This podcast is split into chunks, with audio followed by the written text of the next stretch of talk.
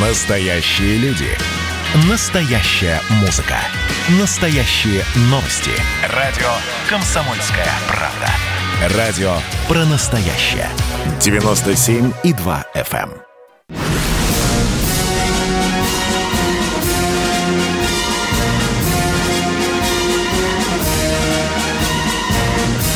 На радио «Комсомольская правда» военное ревю полковника Баранца.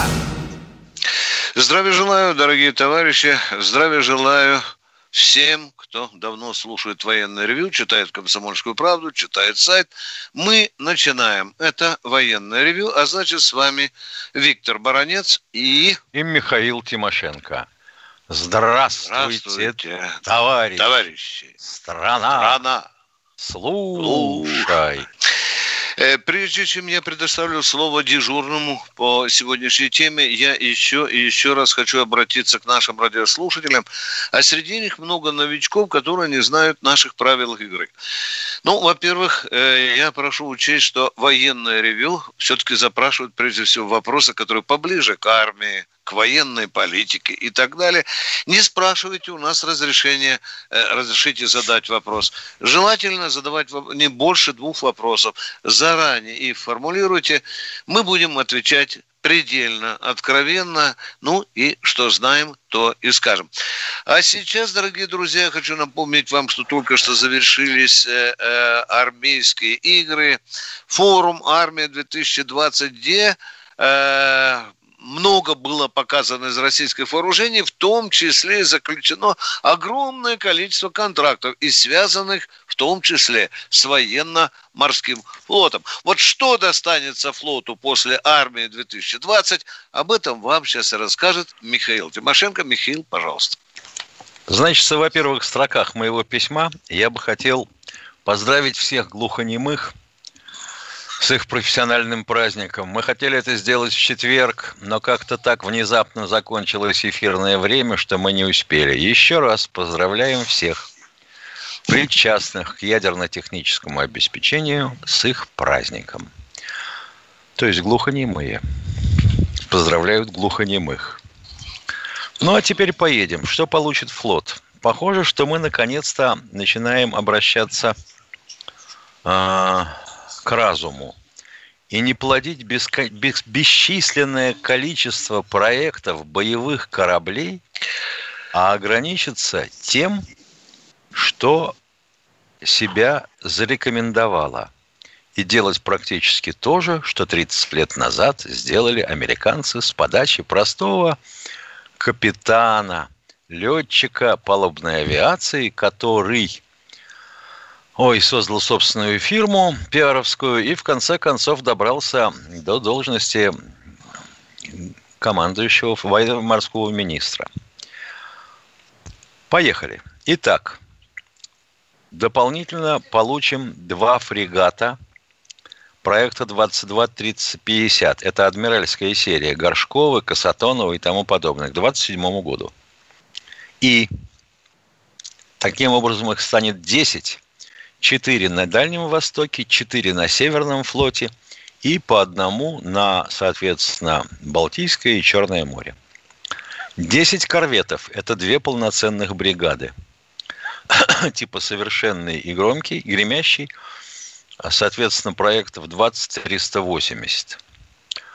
С унифицированной башней Гротмачтой, да? Где будет установлена радиорелейная станция «Заслон». Похоже, что прекратились шалости с модульным оснащением проекта 236, которого интегрированная корма, у которого должны быть то такой набор вооружений, то такой. Никто не может разобраться, какой и как же готовить и содержать плавсостав. Но если вам не нужны какие-то, будем говорить, боевые номера и боевые посты, то как же вы будете содержать людей? Оставлять их на берегу или таскать с собой в море? Ну, елки-палки. Это вот причуды жертв ЕГЭ у нас появятся. два корабля для контроля арктических зон. То есть это патрульные ледоколы, вооруженные. Записывайте, проект 22350. Дополнительно будут две построены многоцелевых атомных подводные лодки. Это вот всякие Казани и тому подобное. И десяток лодок проекта 677 для Балтики. Ну, для начала 6 первых. Потому что для Балтики это в самое то. Ну и, наконец-то, мы отремонтируем 4 атомных подводных лодки 971-го проекта, которые 6 лет стоят в заводе, и мы не можем начать ремонт. Ну, позор же, елки-палки.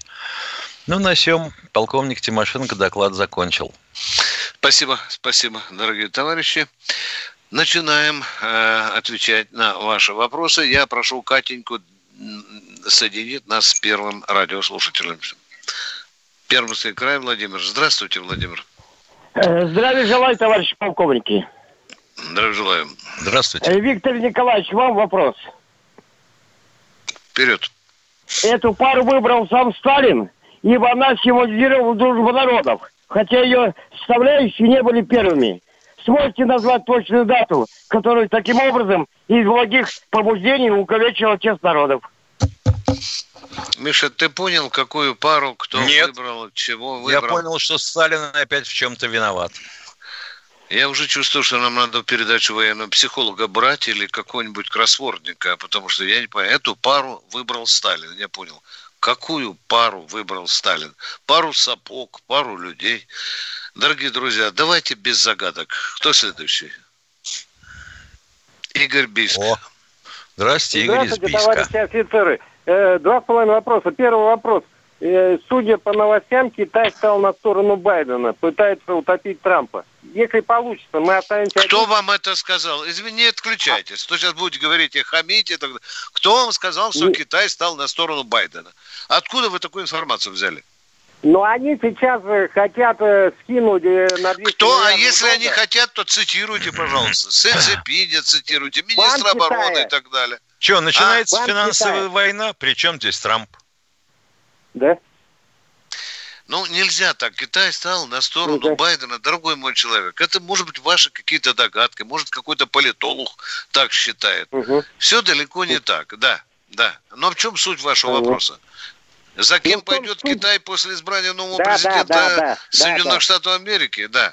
Не за кем не пойдет, за собой пойдет. За собой, за Си Цзиньпинем. Да, конечно, да. Понятно. Все, спасибо. Так, кто следующий? Второй вопрос. Да, пожалуйста. Нет, второй вопрос. Да.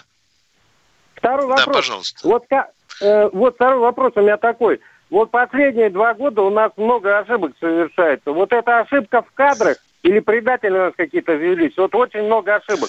Вот, допустим, в каких кадрах, реформы. Каких ошибок? Давайте как-нибудь конкретно. Первое, я могу перечислить. Допустим, пенсионная реформа. Ошиблись. Потом, смотрите, 3 миллиарда заплатили Украине, 100 миллиардов Польше.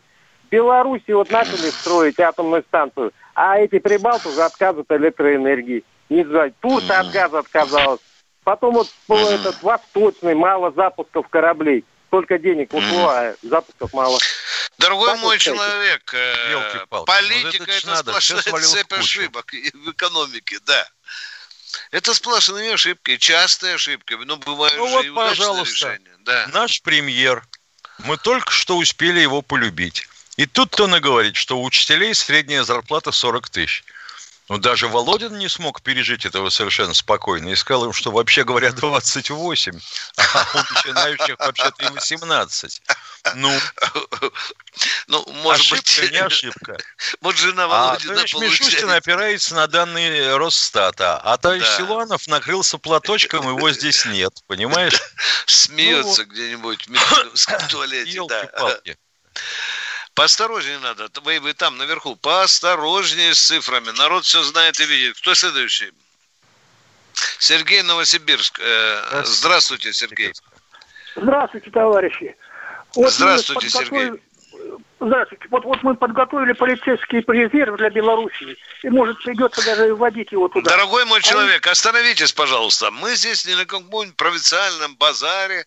Мы люди военные, люди. Мы очень четко. Откуда вы взяли слово «полицейский резерв», а? Ну назовите вы еще как-нибудь. Ну, ближе. Вот, ну, давайте, мы же не бабушки на базаре. Подразделения полицейские. Ну, это вам так кажется. Надо говорить так, как Путин сказал. Дорогой мой человек, Путин не говорил слово «полицейские». Тщательнее надо, тщательно, да. Да. Вот почитайте. Бедный Путин. Ведь вообще его только не обвиняют. И ведь честные люди, елки-палки. Ну, хорошо, как он назвал, я не помню это. Ну, по-моему, он... Да. И вообще, кто назвал, я не помню. И в чем суть вопроса? Ну, хорошо. Ну, а если придется водить туда, в Белоруссию? Ведь для некоторых белорусов... А что вводить? Что вводить?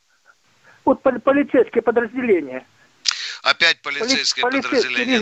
Не надо, дорогой мой человек. Хрен туда вводить полицейские подразделения, если у них, допустим, свои уже вооруженные силы стоят по западной границе? Причем здесь полицейские подразделения?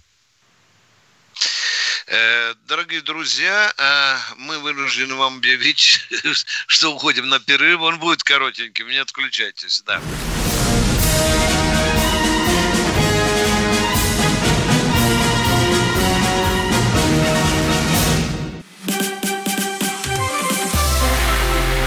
Это было начало. Это действительно история, которая будоражит. Так вся страна обалдела. И Россия родина слонов, она от океана, да. И мы всегда правы, мы никогда не сдаемся. И самое главное, что же будет дальше? Комсомольская правда. Это радио.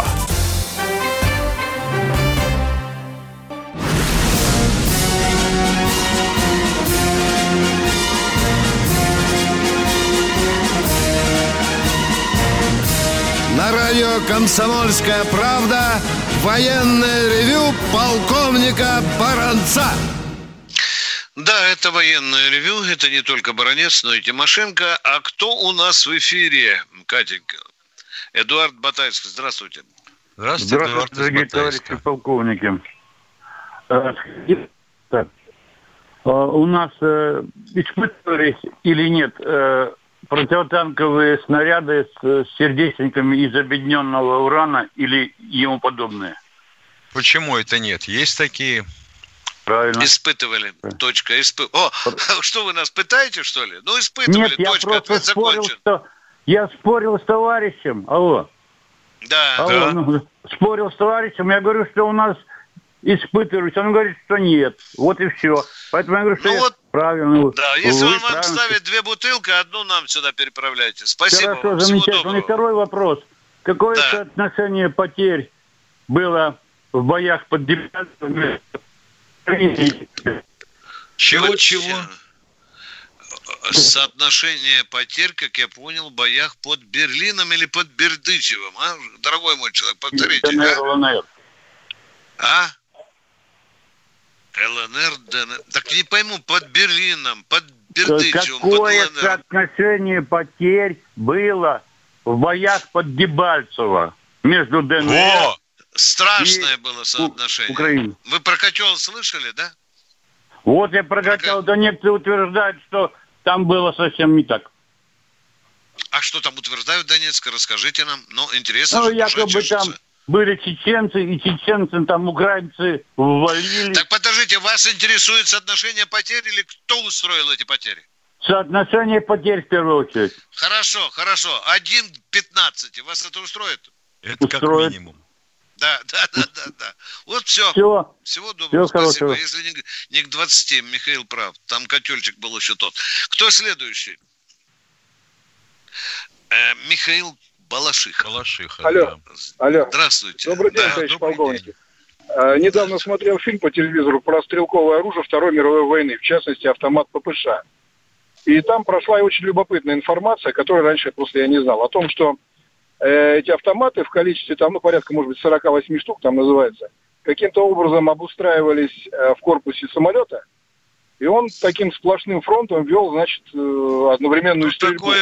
Такое было, вот, правда, потому что хотели увеличить огневую мощь Ила-2, и ему в бомбоотсек ставили такую решетку из 50 автоматов ППШ, и вот, считай, град целый, свинцовый. Угу. Но это были единичные случаи. Миш, ты не помнишь, там дальность какая у него была? Ну, нормальная, сотня? У кого? У ППШ дальность поражения какая была? У ППШ была? 300 дальность 300 поражения. 300 метров, да? Это значит, что самолет противника, прилетевший на 300 метров, мог получить вот такой пучок, да? Нет, это для наземных целей. Да. Ну, хорошо, вот такой сразу сито прямо на него просевалось, да. Свинцовое, да? Ну, хорошенько пехоту, в общем-то, можно было припудривать. И кто следует? Дорогие друзья, Сергей Воронеж. Да, добрый день, здравствуйте, уважаемые товарищи полковники, здравствуйте. Вот вы знаете, я хочу сказать, что вот у американцев есть очень сильное качество, при всех недостатках и так далее. Они все-таки свои реформы все обсуждают, в том числе даже реформу ЦРУ обсуждают. Это Бессонов пень, да? Выступают и реформы, так сказать, армии, постоянно пишут «Таймс», у них огромные статьи. У нас же проходят мощнейшие реформы, но все тихо, кулуарно. Ну, знаете, это неправда, дорогой, это принципиально. Неправда. Нет, ну комсомолка пишет общие темы. Она совершенно не затем. Там структурные реформы. Дорогой мой человек, говорят. Я устал писать о реформах, начиная с 2000 какого-то года, как пришел в комсомолку. Понимаете? Меня, больше всего что кулуарно? Что вы хотели увидеть? Да. Что от вас скрыли? Или вы хотите, чтобы на каком-нибудь районном базаре бабушка Варя обсуждала, сколько орудий мы должны установить на одном километре фронта? Или как устроить Национальный центр обороны государства? Что вы хотите, чтобы обсуждали? Нет, подходит закон об восстании, она не является секретной. То есть это мы хотим знать. Да, безусловно. У нас сегодня реформа ФСБ идет по аналогам ЦРУ. Красная звезда, вы волноваться и метаться из угла в угол. Давайте затаимся, как мышь под веником, и поймем, чего вы хотите узнать. Тишина. Понятно.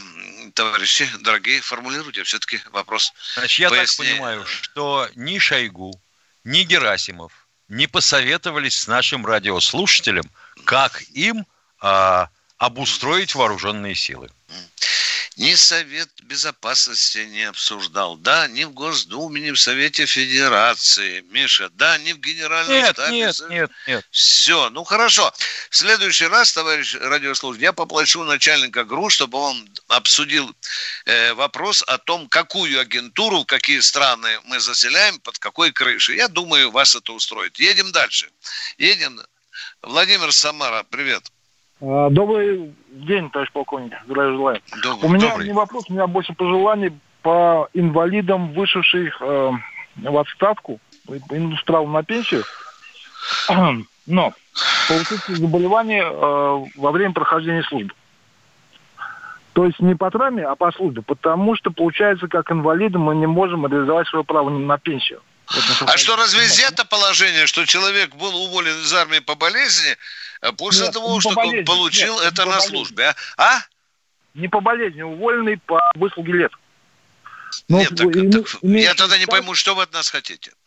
Может, где-то можно, где-то в Думе протолкнуть этот закон. Какое положение? Сформулируйте его. Завтра же побегу в Думу с вашим предложением. Нет, говорите. Вы поймите, я инвалид, да? Мне 52 года. Да. Я на пенсию по старости заработать не могу. И как инвалид я пенсию не получаю, потому что мне говорят не положено. Потому что ты получаешь военную пенсию. У меня вы инвалидность получили во время увольнения, вернее, вам ее так обозначили, да? Да. Или уже заболели, уже когда ушли на пенсию? Это две разные вещи. В течение года после увольнения. Что? То есть вы на гражданке получили инвалидность фактически.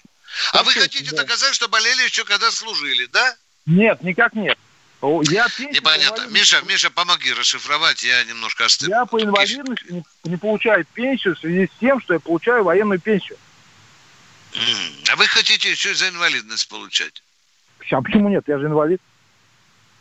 Понятно. Вы же стали инвалидом на гражданке. У меня есть гражданский трудовой стаж. который... Вы стали инвалидом фактически на гражданке. Вас уволили по какой статье? По какой статье? По выслуге лет? До свидания, Вася, говорит армия. До свидания, Вася. Завтра вы пьяным свалитесь со второго этажа, будете требовать военную инвалидность, да? Нет, так не получится. Я не требую военную инвалидность, я прошу гражданскую инвалидность, мне не платят гражданскую. В общем, проблема. Опа-па, это уже другой вопрос. Это уже другой вопрос. Я вам правильно говорю, что я поставить заработать не могу. Я понимаю вас, понимаю. Это странно. Человек-инвалид, и что, не зафиксировали это нигде-то в медицинских документах? А у нас, ничего, да? У нас по закону не платят. У нас по старости, пожалуйста, платят. А по инвалидности страховую пенсию не платят. Я поэтому вам говорю. Миш, ты понимаешь суть вопроса? Страховая пенсия по инвалидности, а? Это очень... Да. Понятно, хорошо. Значит, спасибо, поступим так. Подождите. Значит, поступаем так. Все, вот свою проблему выкладываете на бумаге, но не больше 2 листочков, хорошо? И пишите прямо на имя председателя комитета по обороне Государственной Думы, да, на него напишите, на генерала Шаманова, и я обещаю вам туда доставить, чтобы они рассмотрели этот вопрос. Едем дальше. Катенька, кто на следующем эфире? Андрей, Красноярск. Добрый день, товарищи полковники. У меня 2 вопроса. Вопрос первый. Если наши советские друзья ведут какие-нибудь санкции, связанные с Северным потоком, из-за дела господина Навального, мы сможем чем-нибудь им ответить? Какие друзья? Вы съели слово. Какие друзья? Немецкие. Немецкие друзья. Они же обещают ввести санкции какие-то из-за господина Навального, из-за этого страдальца несчастного. Да, но тут надо смотреть по факту. Если объявят, то, конечно, будем что-то делать. Ну, надо вообще-то отвечать зуб за зуб. Понимаете, надо Германии тоже, извините за выражение, тоже раскаленными щипчиками мошонку прикусить. Понимаете? Потому что мы разучились это делать. Сейчас эта ситуация оценивается. Но большинство экспертов говорят, что, в общем-то, может быть, поболтает Меркель, но под давлением своих бизнесменов, да, и оставит этот вопрос. Хотя ее за горло Трамп схватил очень сильно. Тетя там уже рычит. Вот так бы я ответил на ваш вопрос. Надо дождаться окончательных официального объявления санкций. Вот тогда будем танцевать от факта. Да. Второй вопрос. Да. Второй вопрос. Вот снова вспыхнули столкновения между китайцами и индийцами. То есть, да. Я понимаю, этот конфликт неразрешим практически, да? То есть они будут воевать, наверное, вечно. Да. Я вчера где-то в каком-то интервью сказал, это как между Азербайджаном и Арменией, да? Это вечный конфликт.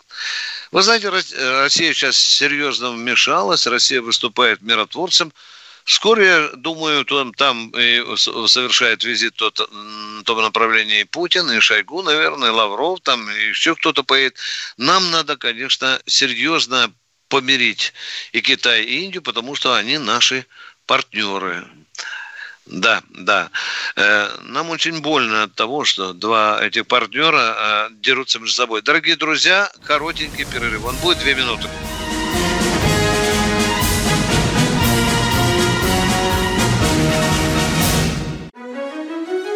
Георгий Бофт. Политолог, журналист, магистр Колумбийского университета, обладатель премии «Золотое перо России» и ведущий радио «Комсомольская правда».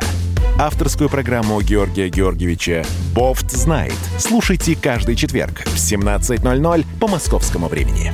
А что такое деньги по сравнению с большой геополитикой? Мы денег тут не считаем.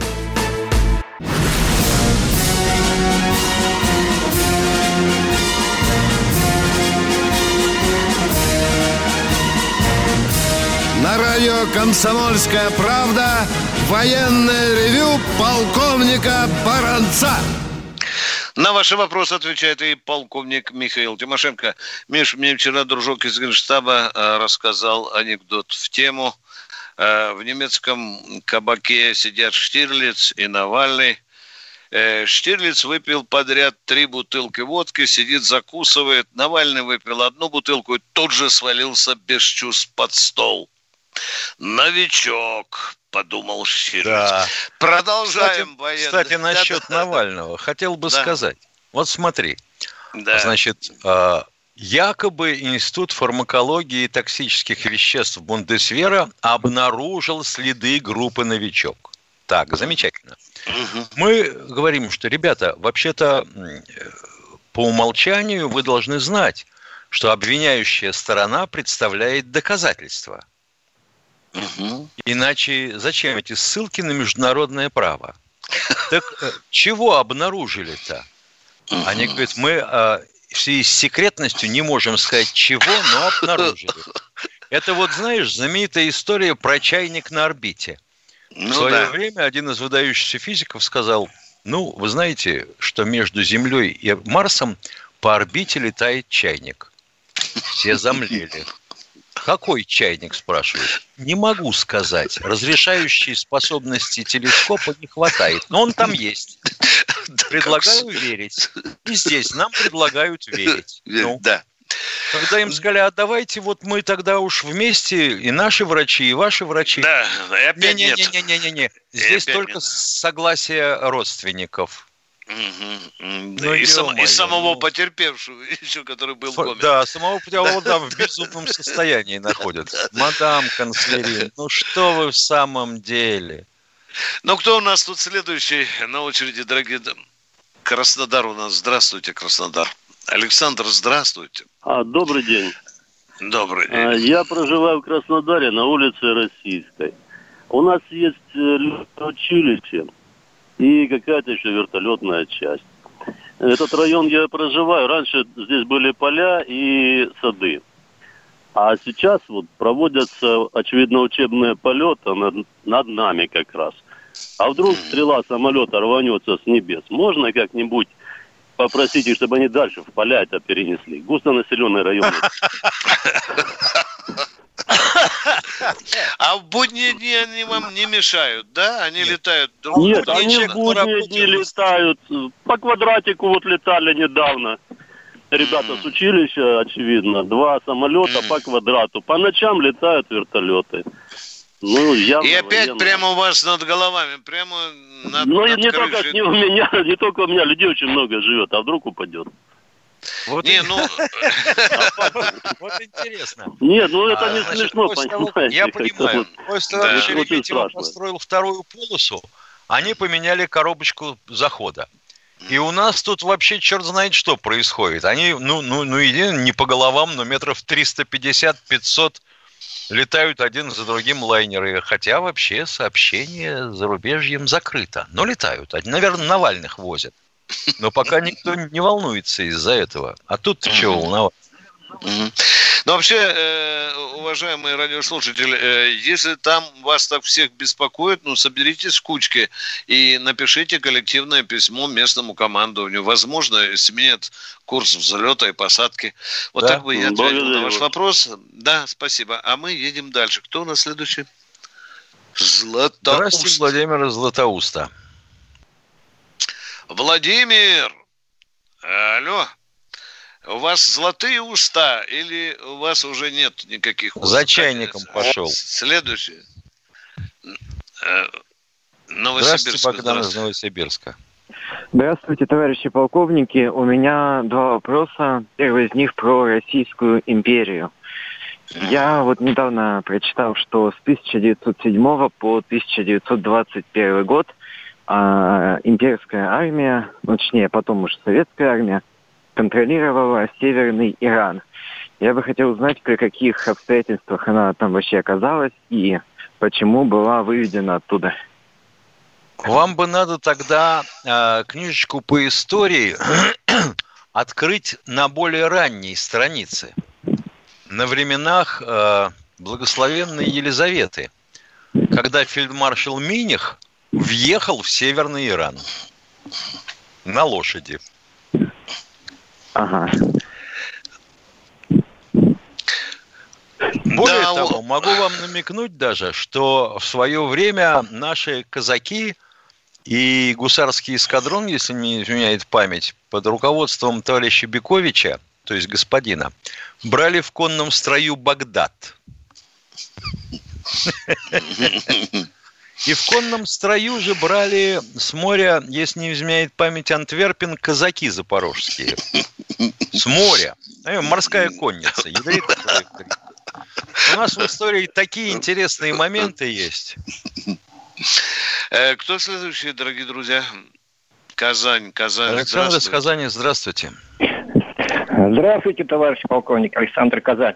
Михаил Владимирович, две недели назад вы в своей программе передачи «Разогревательные части» говорили о том, что надо иметь госзаказ на производство летательных аппаратов, мини-летательных аппаратов. Мощность двигателя 85 лет до 200 лошадиных сил. Вы тогда не пояснили, для каких целей вот эти летательные аппараты будут изготовлены. Для ответственной деятельности... Беспилотные летательные аппараты.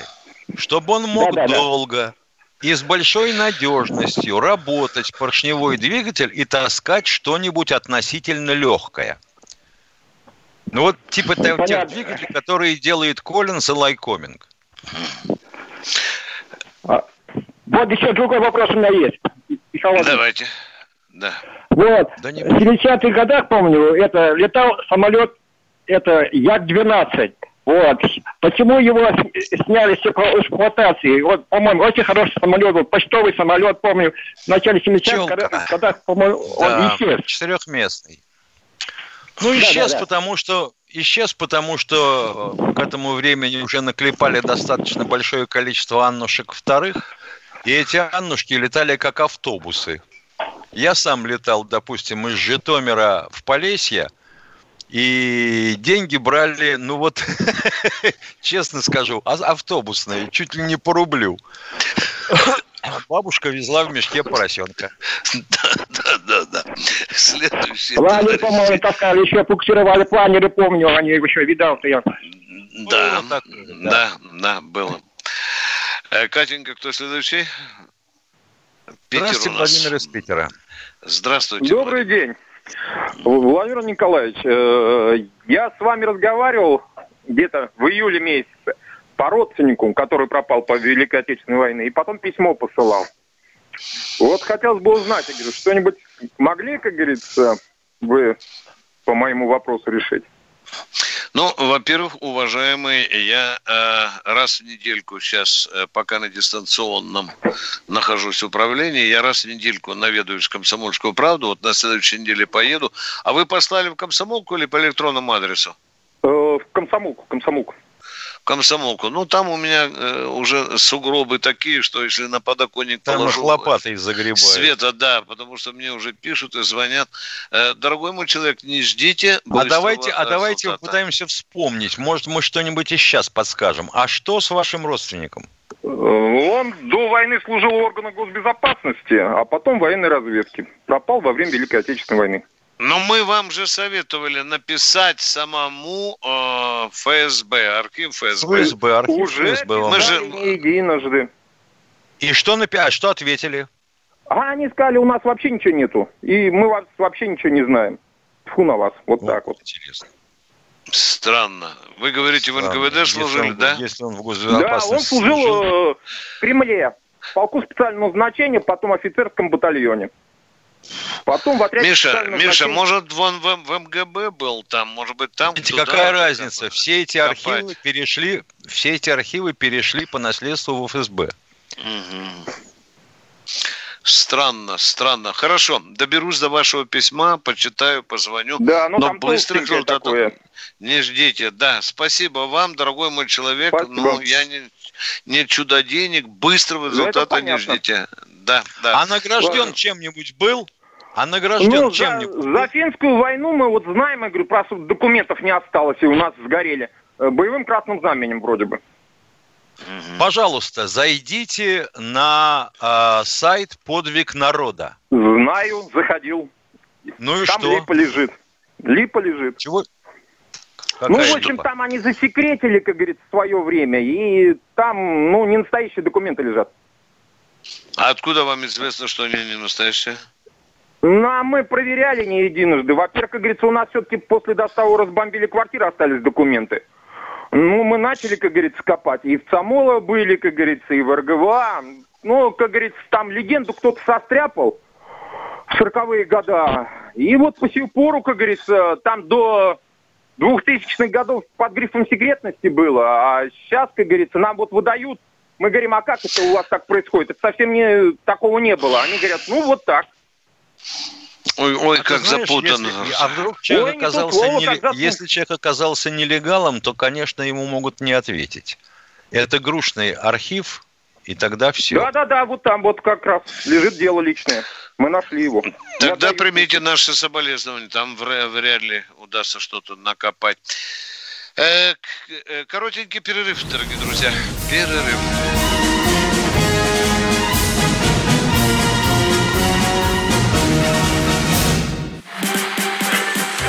А вот о чем люди хотят поговорить, пусть они вам расскажут, о чем они хотят поговорить.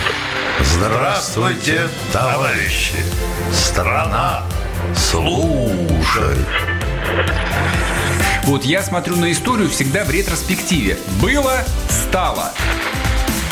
Искал человек, который поставил перед собой цель, да, и сделал то, что сегодня обсуждает весь мир. Комсомольская правда. Это радио.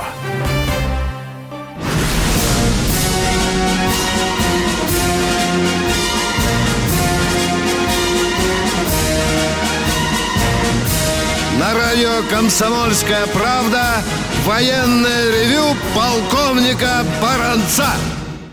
Здесь же полковник Михаил Тимошенко. Продолжаем военное ревю. Что у тебя, Миша? Виктор, некто друг истины Платона спрашивает, где можно ознакомиться со статьей Баранца, в которой он критиковал Ельцина, из-за которой его уволили.